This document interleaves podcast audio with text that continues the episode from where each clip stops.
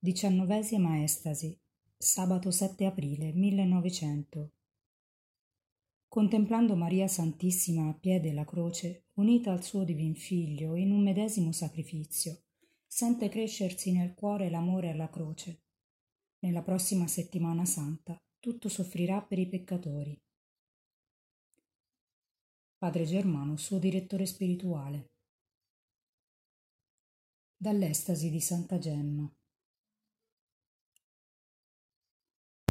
Mamma mia, dove ti trovo? Sempre ai piedi della croce di Gesù. Che sospiro, mamma mia, quando vedesti morto Gesù, quando lo vedesti mettere nella tomba e quando ti dovesti separare. Possibile. Come si fa che hai tanto sofferto per mia cagione, mamma mia? Come facesti, oh mamma mia, come facesti? Povero Gesù.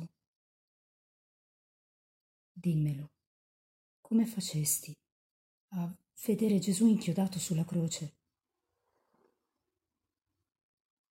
Mamma mia, fammi conoscere la croce, ma non mica quella di Gesù, ma quella che dovrò abbracciare. Fammela conoscere che possa dire anche di più, oh Gesù, di più, di più, di più, di più, di più, di più, Gesù. Mamma mia, oh mamma mia, e i peccatori? Di chi son figli? Son figli tuoi. Ogni cosa, ogni cosa, mamma mia, che passerò in questa settimana, tutto per loro. Ci siamo giunti. Sei madre dei peccatori. Via, fatti conoscere, mamma mia. Chi non ti compatisce, mamma mia? Lo vedo, non ti sazi di guardare quelle piaghe. Possibile non amarti te, che hai patito tanto per me. Chi è che non ti compatisce? Potessi... Oh, che pena fu la tua.